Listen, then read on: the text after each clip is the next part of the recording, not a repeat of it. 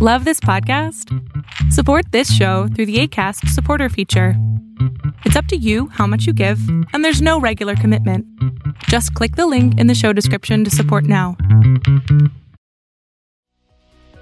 Be successful, and success is really, you know, a relative kind of term, but I would say, and you've probably heard this before because I've said it before, I've listened to all the podcasts, that a person who is truly a happy person successful per- or rich person is someone who's happy with what they have. So being rich is not about monetary wealth, it's about, you know, being truly satisfied, being truly happy with with what you have and, you know, not kind of looking to see, you know, how I can always be making more, but being totally content with with where you're at.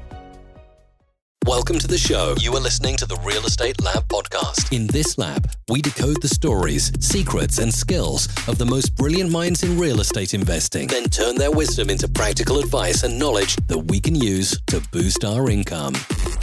And now, let's turn it over to our host, V. Hey, hey, it's a great day to be alive and to invest in real estate. My name is Viku, and you're now listening to my show, the Real Estate Lab podcast. Let me ask you this are you interested in keeping more money for yourself? Do you know about the tax loopholes that the mainstream media keep on telling us that is only available for the rich?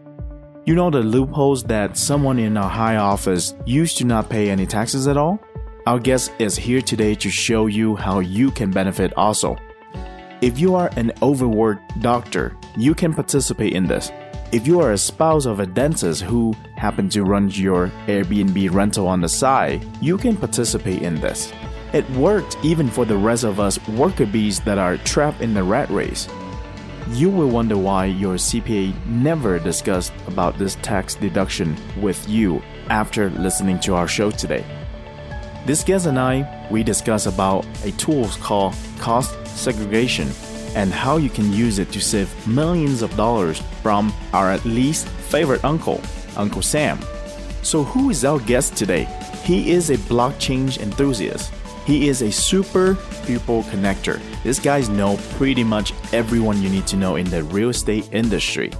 He is super, super busy, yet he volunteered for a nonprofit and helped raise over $100,000 for needy widows, orphans, and underprivileged families. He's also a licensed realtor with the Israeli Ministry of Justice. Now, that's just one small part of this guest's impressive resume. So, who is this person?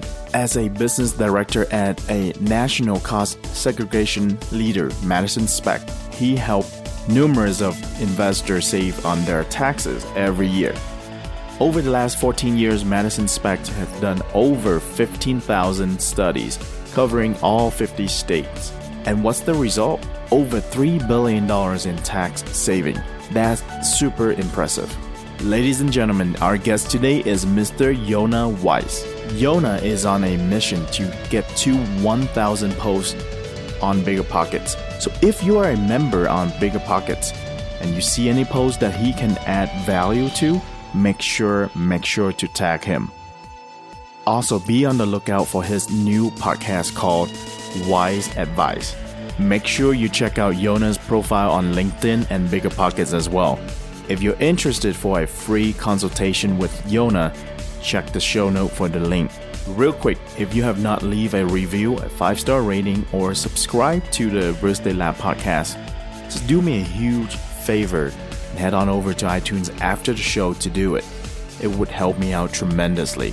Last but not least, make sure you join our free Facebook community as well. I want to give out a huge shout out to our admin, Rajesh Takshandani, and Vinny Chopra, one of our expert guests. They have recently closed on a 200 unit apartment in Orlando, Florida. I am sure you can learn a tons from them. Just head on over to www.eastwestventures.co slash AIMS to join. Alright, let's dive into my conversation with Yonah Weiss from Madison Specs. Welcome to another episode of the Real Estate Lab podcast. It is my honor to have Yonah Weiss here. Yonah, shalom. How are you doing? shalom. I am doing well, V. Thank you so much for having me on the show. It's a pleasure to be with you. Awesome. I, I saw your schedule this morning at, on LinkedIn. It's a crazy schedule. So I really appreciate you jumping on with me here. So let's just dive right in. I understand you had a background in education for more than two decades doing that. What were you um, doing in, in that field? Really learning and teaching. I'm like I'm a lifetime learner, so I love to learn and love to teach. And I have uh, six kids, so it's part of my, you know, even from when I was when I was young, a teenager, I was you know a camp counselor and, and doing some, you know, high school tutoring. And so it's kind of been in my blood just to kind of you know something, you can help others and you know teach them and share share your knowledge. So then, at what point did you say you want to get involved in real estate? Um, you know, I guess it was about five years ago when you know I was just needed some some things happened in my life were really changing. You know, some environments and. I was just looking for opportunities, and I, I wasn't really looking for real estate, to, to be honest. But I, I thought about it what is a field that I would like to get into? I didn't want to go into any more formal schooling. I had been in formal schooling for postgraduate, you know, for a long time. So I didn't want to go back to school to learn something new. At the same time, I thought, what would be a field that I could, you know, pick up by just mentoring, apprenticing with other people, and kind of learning on the go, and what could potentially have the most lucrative outcome. And real estate just kind of naturally made sense. And I had a lot of people that I knew were in the field already. So I just reached out to a few people and a couple opportunities came my way and just kind of jumped in. Awesome. So what did you do at the, at the beginning? So at the beginning, I started out with a friend of mine who his uncle owned a small boutique commercial real estate financing firm. So we were doing uh, mortgage brokering. I was just learning from him everything about commercial real estate at that point. And brokering loans and hard money loans and you know kind of sourcing financing underwriting uh, you name it. So in a in a few short years you said four or five years ago in a few short years how did you go from someone who is new in the field to now your name is synonymous with cost segregation? I think it has to do like i said before connecting with and really apprenticing the real experts because you're not going to learn things on your own. You're not going to become great on your own. Just you know, being a, a self-made like like like that even exists. There's no such thing as self-made. You really have to learn from those who have done it before you, and and that's kind of where I got involved with Madison Specs, the company I currently work for. They're literally the experts in the field. You have people who've been in the industry for for decades and doing everything in the commercial real estate field. So just you know, learning side by side from them.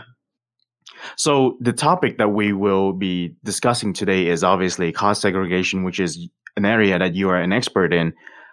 Let's just take a basic step here. I, I understand cost segregation is more or less you take a building and you break out each component of that building and you depreciate it over time according to the IRS code. Can you just kind of walk us through who does what and how does that work? At what point do we go to Madison Specs yourself, or at what point do we go to a CPA? Just just the whole thing, how the whole thing put together. It's a really interesting idea that cost segregation allows you to accelerate depreciation, like you mentioned. That, but CPAs don't necessarily do this because it's something engineers need to do. It's something a firm that needs to that specializes in this needs to actually take part in preparing that according to the IRS rules, which is why accountants really don't specialize this. Albeit there are many there are many firms, accounting firms that will do this in-house. So they'll have engineers in-house that do this, but those are usually the large accounting firms, the big four, you know, the large accounting firms. Regular accounts won't do this. What we do is, like you mentioned, break down the property into those small, you know, those assets instead of taking the tax write off every single year, a small amount over you know 39 years, or over 27 years, you can actually take a larger amount in the first five years by front loading a certain portion of that. Can you talk more about the front loading component and how each asset has a certain lifespan, right? So you, how do you categorize what goes to what, and how does bonus uh, appreciation and depreciation plays into all this? So yeah, so the the main categories, you know, if you're not doing cost segregation, you're just taking what's called straight line depreciation. Okay, you buy a building, the IRS allows you to write off the entire value of that building over for commercial a 39 year period or for residential multifamily over 27 and a half year period. The front loading and the reallocating of assets comes into play when the engineer, the cost segregation engineer comes in. And really there's two right, three main categories. One main category is the actual structural components of the building. And that's what most people just take everything. And if they're doing straight line depreciation, they just throw everything into that bucket and take a small deduction each year. But that's really not accurate. Even according to the tax code, you're supposed to be separating it out and really doing cost segregation according to the actual right way of depreciating your property. The other two categories are what's called personal property, which depreciate over a five year period. And that can include anything from furniture to appliances, you know, fixtures, lighting fixtures. If you have special purpose plumbing, if you have cabinetry, countertops, things like that in a building, even carpeting or floor tiling will actually fall under that five year category, which means you can depreciate the entire value of all of those things in the first five years. Now, the second category is land improvements, which depreciate on a 15 year schedule. Okay, so now we have three categories. We have, you know, the main structural components of the building, and think of that like the structure. And that's the main component. That's usually going to consist of the majority of the value of the property.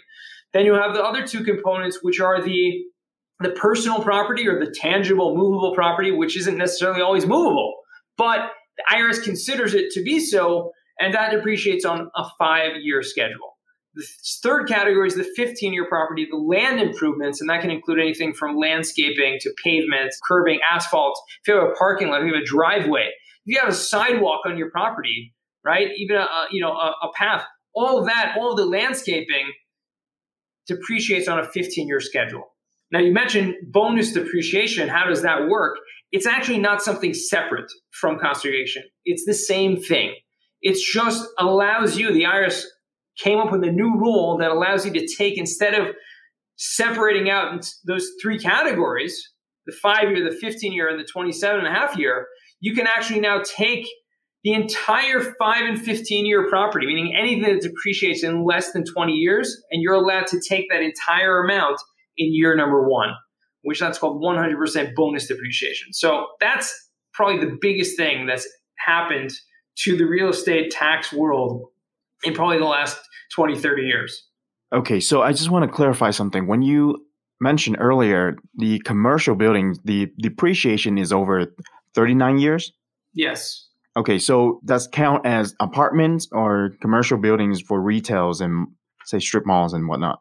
So apartments fall under the residential category. So even if there are, you know, a 300 unit multifamily apartment complex, that IRS still considers that residential, even though it's, you know, theoretically a commercial property, but for tax purposes, it's residential. Commercial would include anything else. So whether it be office, retail, industrial, you know, self storage, and anything in between.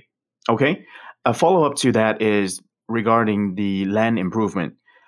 I understand that cost segregation doesn't really work in mobile home parks, but in your example that you said earlier, you have a 15 years period for land improvement. Does that work in that scenario also?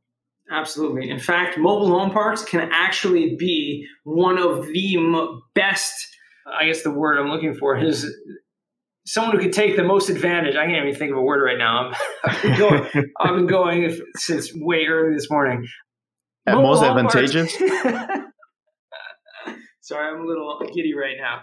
Yeah, mobile home parks can actually get probably the most tax deductions from cost segregation than any other type of asset out there.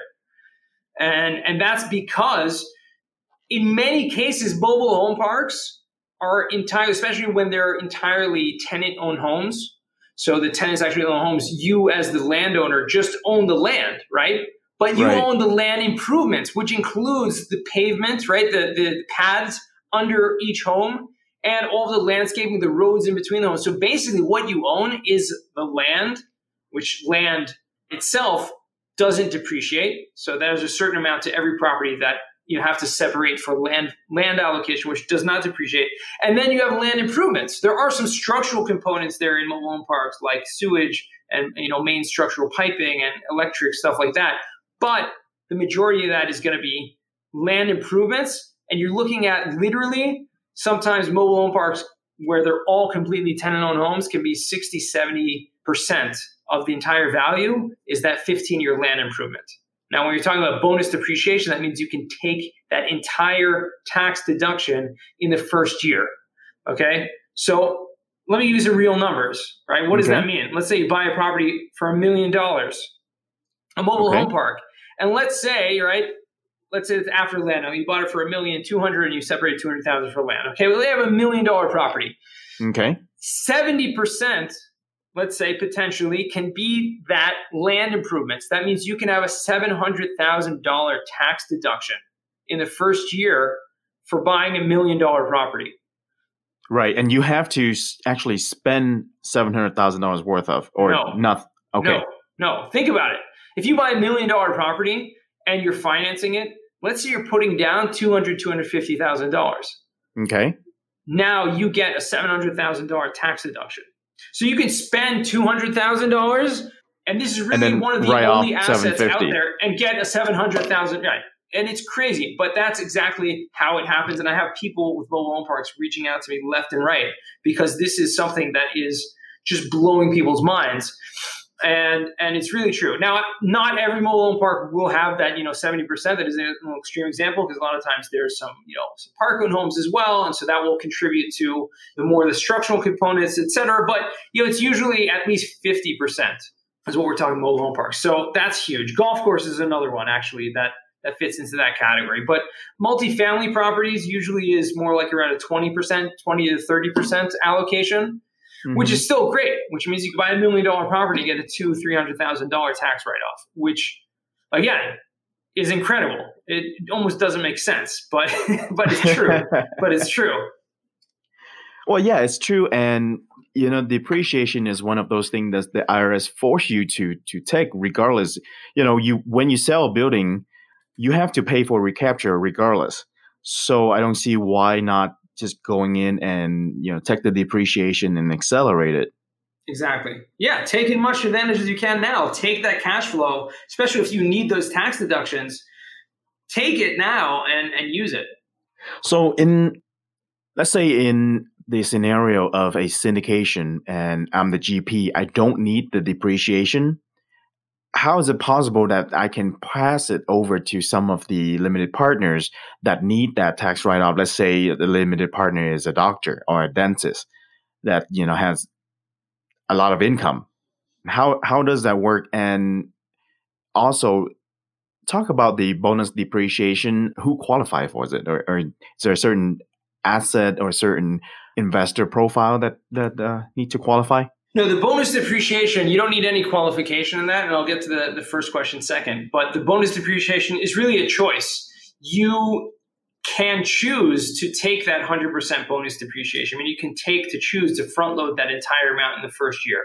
You can also just choose to do the regular cost segregation, which accelerates it and still gets you a larger tax deduction over the first five years, but it doesn't get you that whole big, huge chunk in the first year. Now, back to your first question, which is about the limited partners versus the general partners, who's getting the tax deductions? Unfortunately, high net worth individuals who are you know very high net worth, high you know W two jobs at doctors, lawyers, they may be getting passive, wanting passive income from the investments they're doing as a limited partner. However, they may not be able to take advantage of the tax deductions beyond their actual income from the properties. What I mean is if you have an income from the property, whatever income is coming from the property, the depreciation can now be used to offset that income. Okay, what we're doing is you have, let's say, $100,000 income, $100,000 of tax deductions, it's wiped out. You have zero tax liability. You pay zero income tax on the property.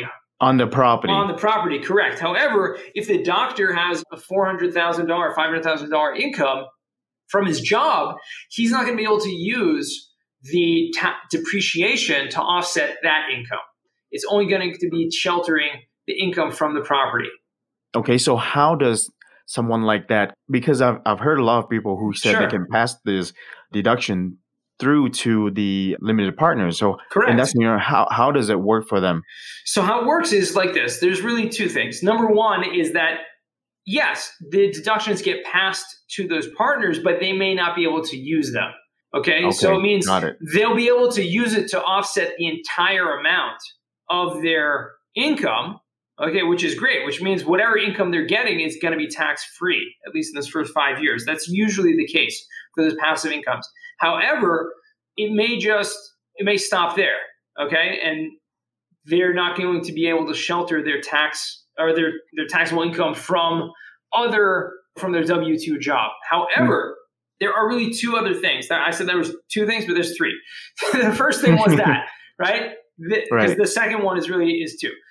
The so the first one is that whatever income the limited partners get from the property, they can use the tax deductions from the depreciation to offset that, meaning they don't have pay taxes on that income. However, the other thing is, is that if they have other passive investments, okay, let's say they have other passive uh, income, whether it be from other properties they own or whether it be from other, eh, maybe someone has another business interest passive income.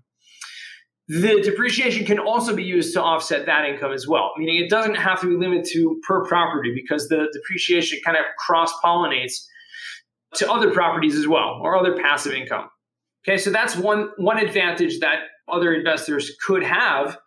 The other thing is, and really this is the ticker, and this doesn't necessarily apply to the limited partners or the passive investors, but really applies to anyone and everyone, is that if you can get the real estate professional status, okay, which is a box that you check in your tax returns, which shows that you are materially involved in real estate investing, have ownership, and are materially involved in invest in actually managing or operating or you know being involved in renovations of any kind or brokering properties you can actually use depreciation to offset all of your income not just from the properties but from any other source.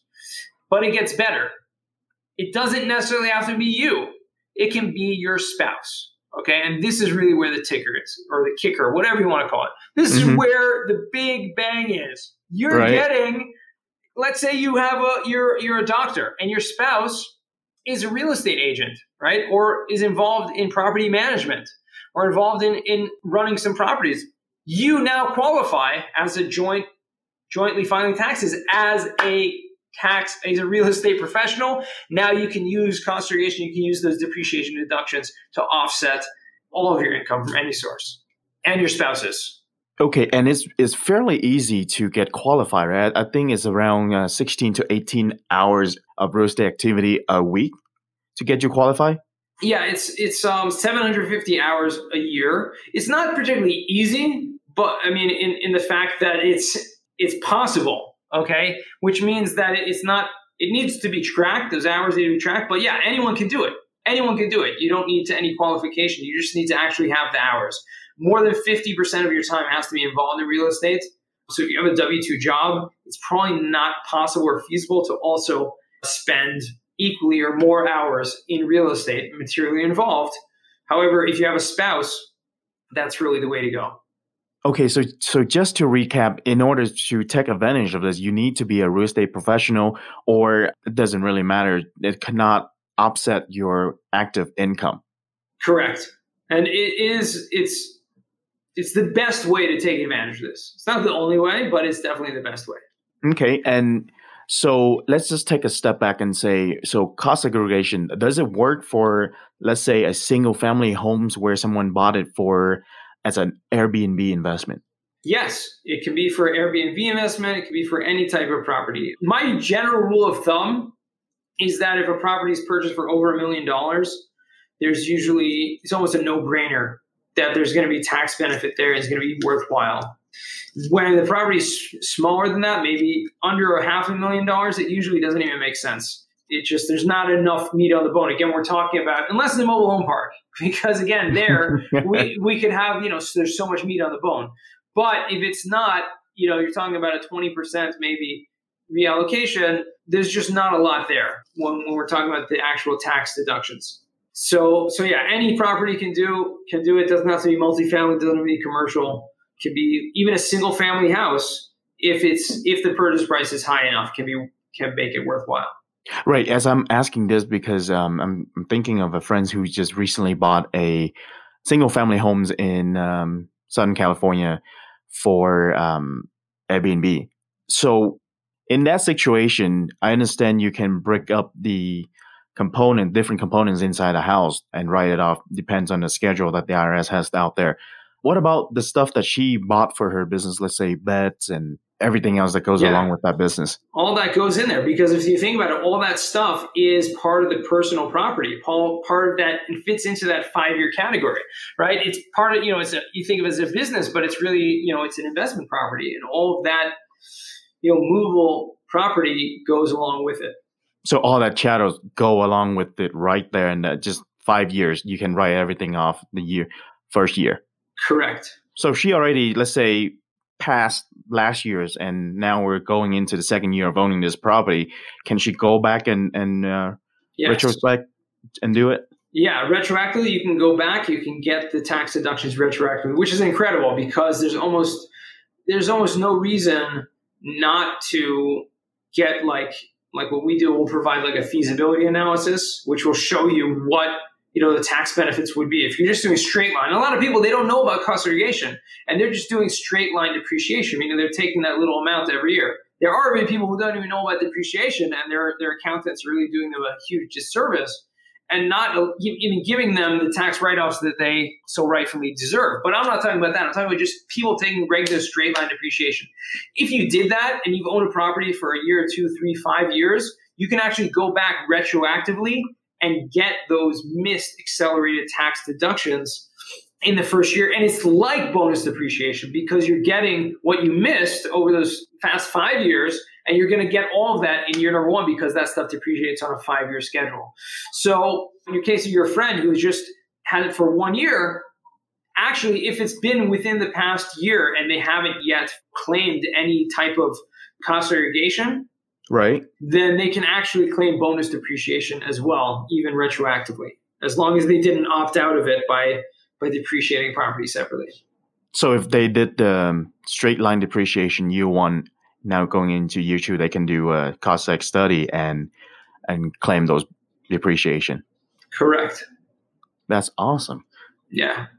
So what what would some what would something like that usually cost? And um, when does it make sense to do it? When does it make sense not to do it? Like i said it's definitely worthwhile. Any property over a half a million dollars or especially over a million dollars it's worthwhile to reach out to a firm like ours to get a quote or an estimate and in that we'll show you that analysis of what the difference would be if you're doing straight line depreciation versus if you're doing cost segregation. So that's that's no cost whatsoever. We do that as a service for free. Anyone can reach out anytime, get that.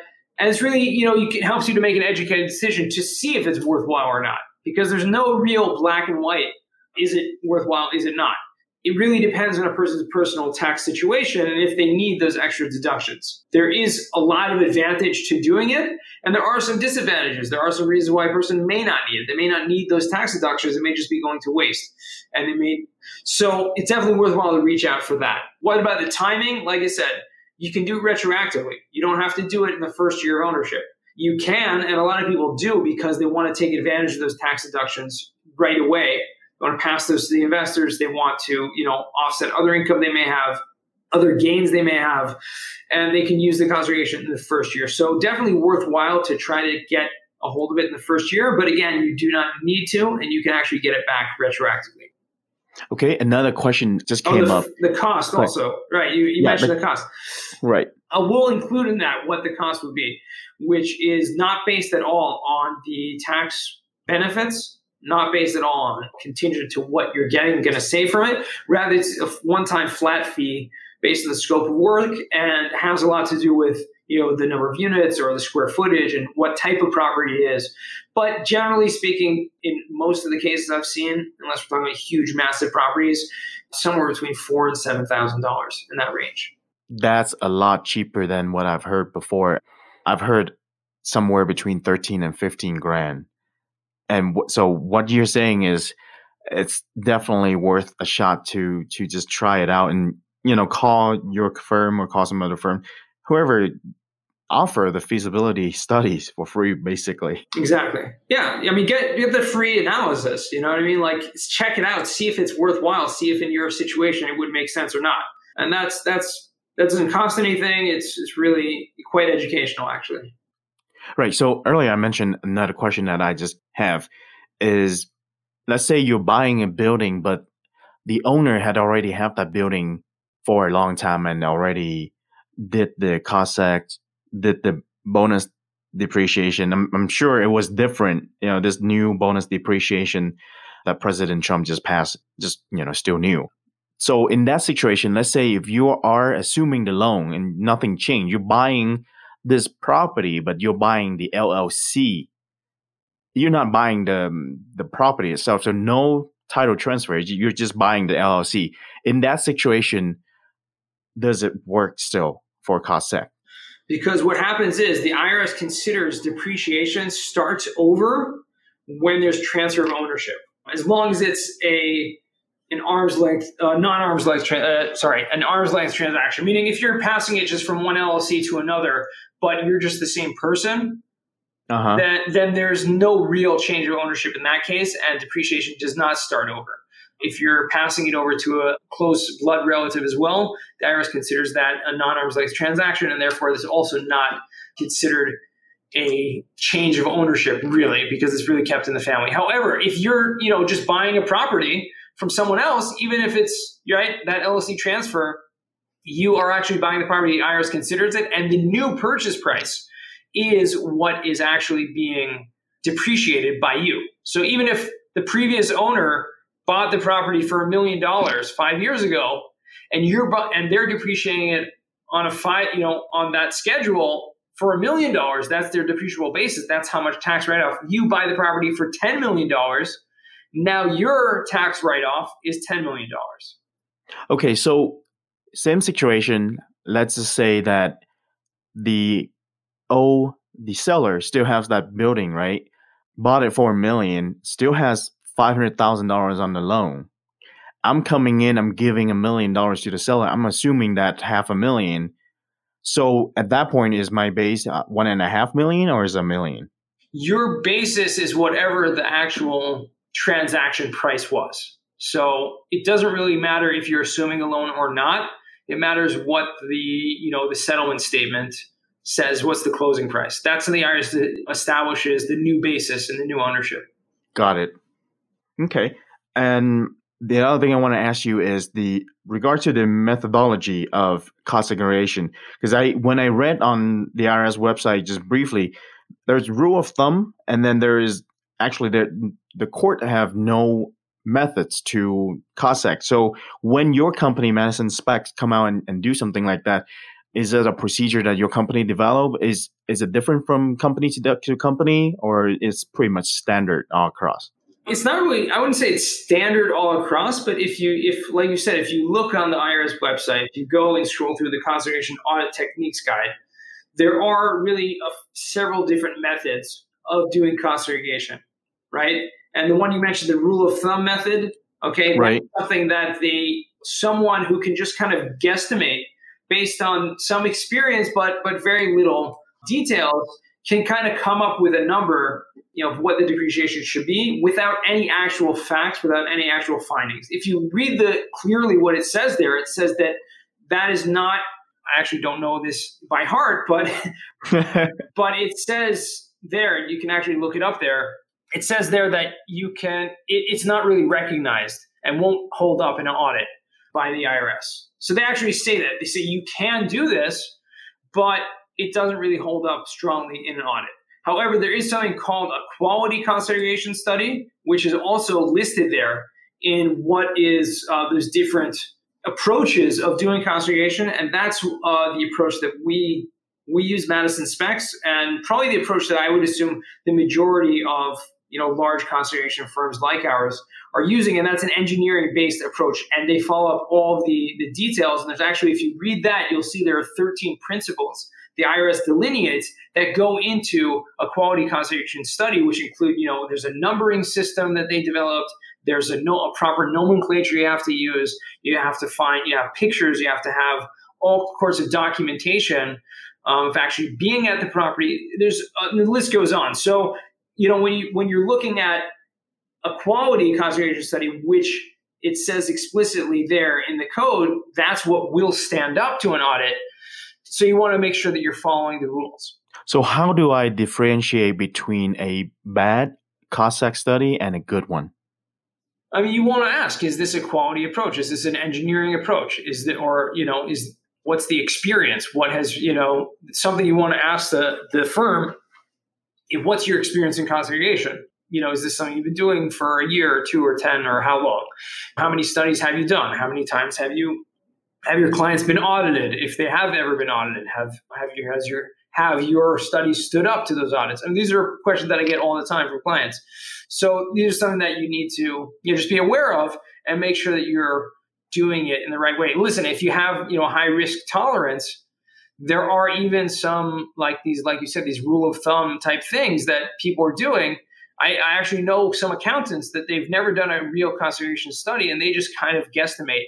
And they keep the numbers pretty low just to be conservative, but they'll guesstimate. Say, okay, let's say 4% is to land improvements. Like oh, who wow. said, like, you know, like, and they'll, and they'll just put that in, in, in the numbers. They don't have anything to prove it. They don't have anything to back it up. They don't necessarily have, you know, square footages and oh, all. These, they'll just put in the depreciation, 4%. They'll come up with that number. And I asked them once, like, one of my one of my friends who's an accountant who does this. I said, like, what do you do if you ever get audited? He's like, well, like what? There's not four percent of the properties land improvements. Like, of course there is. like, it's just logic. Meaning he, he's using a logical approach and like like show me like there's landscaping here. You're saying that's not even four percent. So that's kind of his logic, and he feels comfortable enough with that logical approach. But I I wouldn't necessarily recommend it. And and on a side note, I want to ask you. So, in a cost seg study, how do you know how much percentage to um, put aside to allocate to land that you cannot depreciate? That's a really good question, actually, and and there is real no definitive way of deciding that. And the truth of the matter is, because that's so, we we usually don't make that decision we'll leave that to our clients or their accountants to kind of figure out what that is. Now, there are some ways the IRS doesn't because the IRS doesn't say explicitly how much you have to allocate to land. It just has to be some sort of reasonable approach.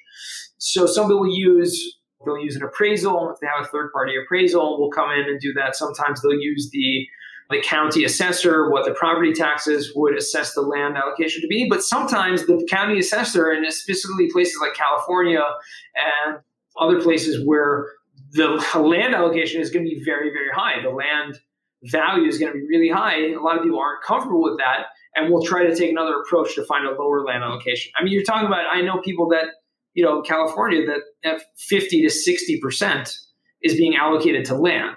So you're talking about whatever's left over from your purchase price, that's what you can depreciate after allocating to land. It's ridiculous. But so they'll want to try to cut that down as much as possible. So then, so then back to the mobile home park situation. It, the whole place is just, just land. So you writing a, you cannot write off 100% of, of your purchase price. Well, like I said before, it's not really land. It's also land improvements, and and there and there may be a reason to allocate more to land, but in many cases, you know, mobile home parks are in places where the land value is actually really low. So to say I'm buying a mobile home park for a million dollars you know, and maybe it's five acres or whatever, but five acres of land in, you know, who knows where Tennessee is not to be worth a million dollars. It's to be worth like $10,000, right? So to allocate more than 10%, more than 1% in that case to, to land is not even logical, but you're still going to have to put something reasonable so that, but it, it, will not be the entire amount. Like I said, the majority in that case is going to be the land improvements will be where the real value is. Thank you for clarifying that. I, you know, that's that's the part where I kept on con- being confused about because to me, mobile home park is just like all land. Right. But in what you're saying, is you're still breaking out the park by component. You're still going in with land improvement. The the land itself is the land itself. You still have to allocate something, and then everything else you can depreciate. Correct. That's actually is a light bulb moment for me. All right, so let's just fast forward to another um, question that I have, and this is regarding 1031 exchange. So you have property A, you do your cost seg study, you do your bonus depreciation, mm-hmm. you write off everything, and then let's say 10 years later, now it's time to sell. You do a 1031 exchange, you roll that into property B, right? And you do the same thing. And then eventually you go to a property C, D, E, and F. Eventually you have to, you either die or you pay taxes. So at that point, at that point, how does the depreciation recapture work? That's an interesting question. First of all, just to clarify for people who are listening, and the depreciation recapture tax is a tax you have to pay upon sale of a property. Okay, you take depreciation, it's great while you have the property, but when you sell, you have to actually pay a tax on that. To get around that, if you do a 1031 exchange, not only as you know, if you don't know, the 1031 exchange allows you to defer the capital gains taxes, meaning the gain that you're getting on the sale of that property. You buy a property for $10,000, sell for a million dollars, you have to pay 25% or 15% capital gains tax. If you 1031 exchange that, you can get around that. You can defer that. Okay. You're also deferring the depreciation recapture tax. So we're pushing it out. We're pushing it further down and you're rolling it down the road, as they say. And like you said, until you die, I like to, you know, you swap till you drop right? Yeah. Keep, keep going, keep going as far as you can. Um, at that point, if if a person, you know, at that point they either die or they pay taxes, like you said. But there are a couple ways around it. There's actually you can, you know, put it in a trust. A lot of people do. They'll put it, the properties in a trust, and um, you have that be inherited by the children, which would actually they would not be hit at that point with the uh, with the depreciation. Neither would the person who owned it. So there is really a way to get around that even even at the end of the road. But let's just say you you want to just cash out and, and use the money at that point, right?